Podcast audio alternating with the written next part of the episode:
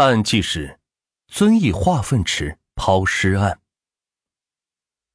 二零一四年九月十一日，贵州省遵义市务川县的农民老田早上五点半就出门上工了。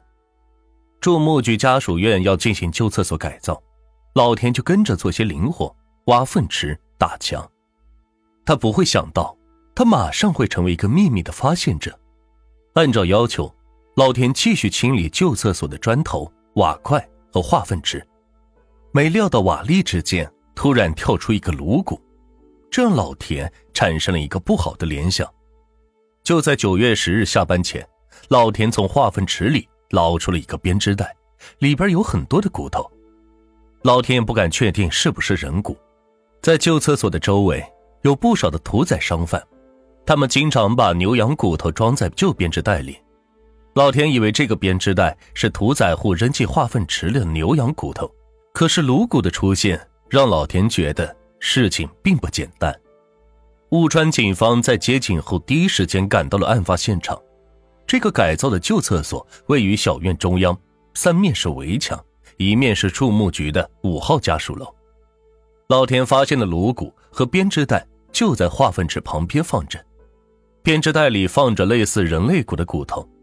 警方将编织袋里的骨头带走进行进一步的化验，技术人员在现场又挖出了一件秦曼牌的衬衫，一个三星的翻盖手机，一条长裤和一条西式短裤和一个电线的布包，现场没有发现凶器。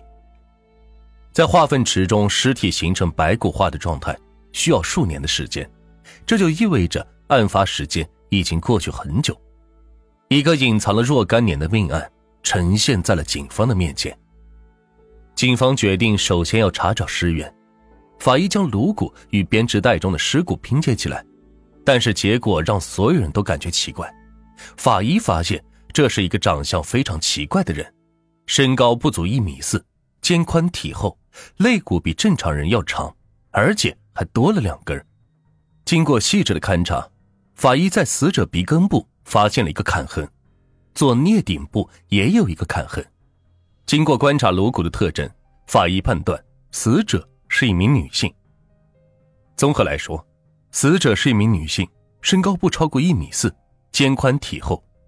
务川县如果有这样一位奇人，在小小的县城里又会有谁不认识呢？为了更科学准确地对死者进行判断，尸骨被送到了公安部物证鉴定中心。人类学专家看过之后说，这不是人骨头，而是牛的骨头。疑问解开了，人的颅骨加牛的身体才有了这样奇怪的体态，这和农民老田最初的判断是差不多的。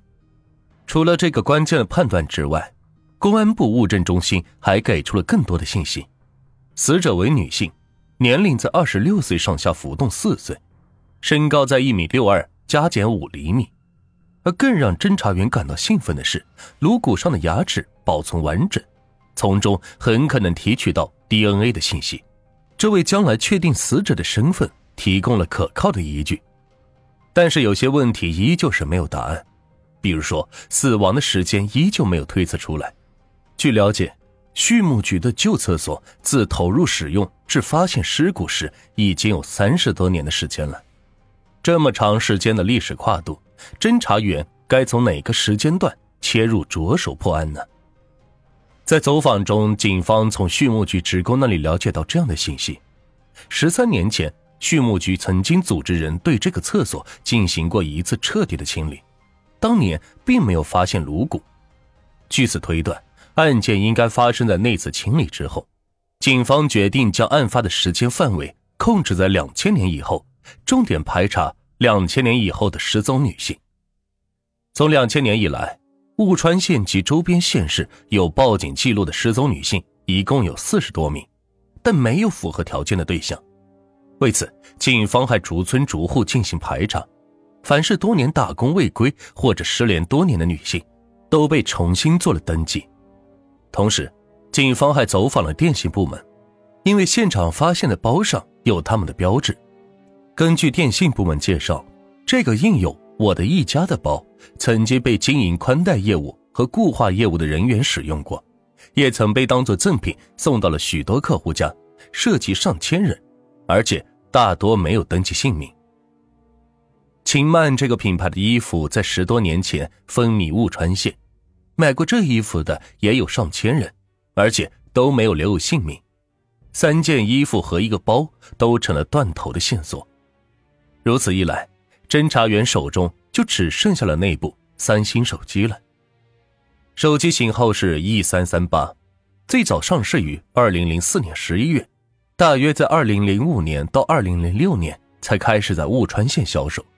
通过艰苦的技术攻关，手机号码得以恢复，共有三个机主使用过这个号码，都是男性。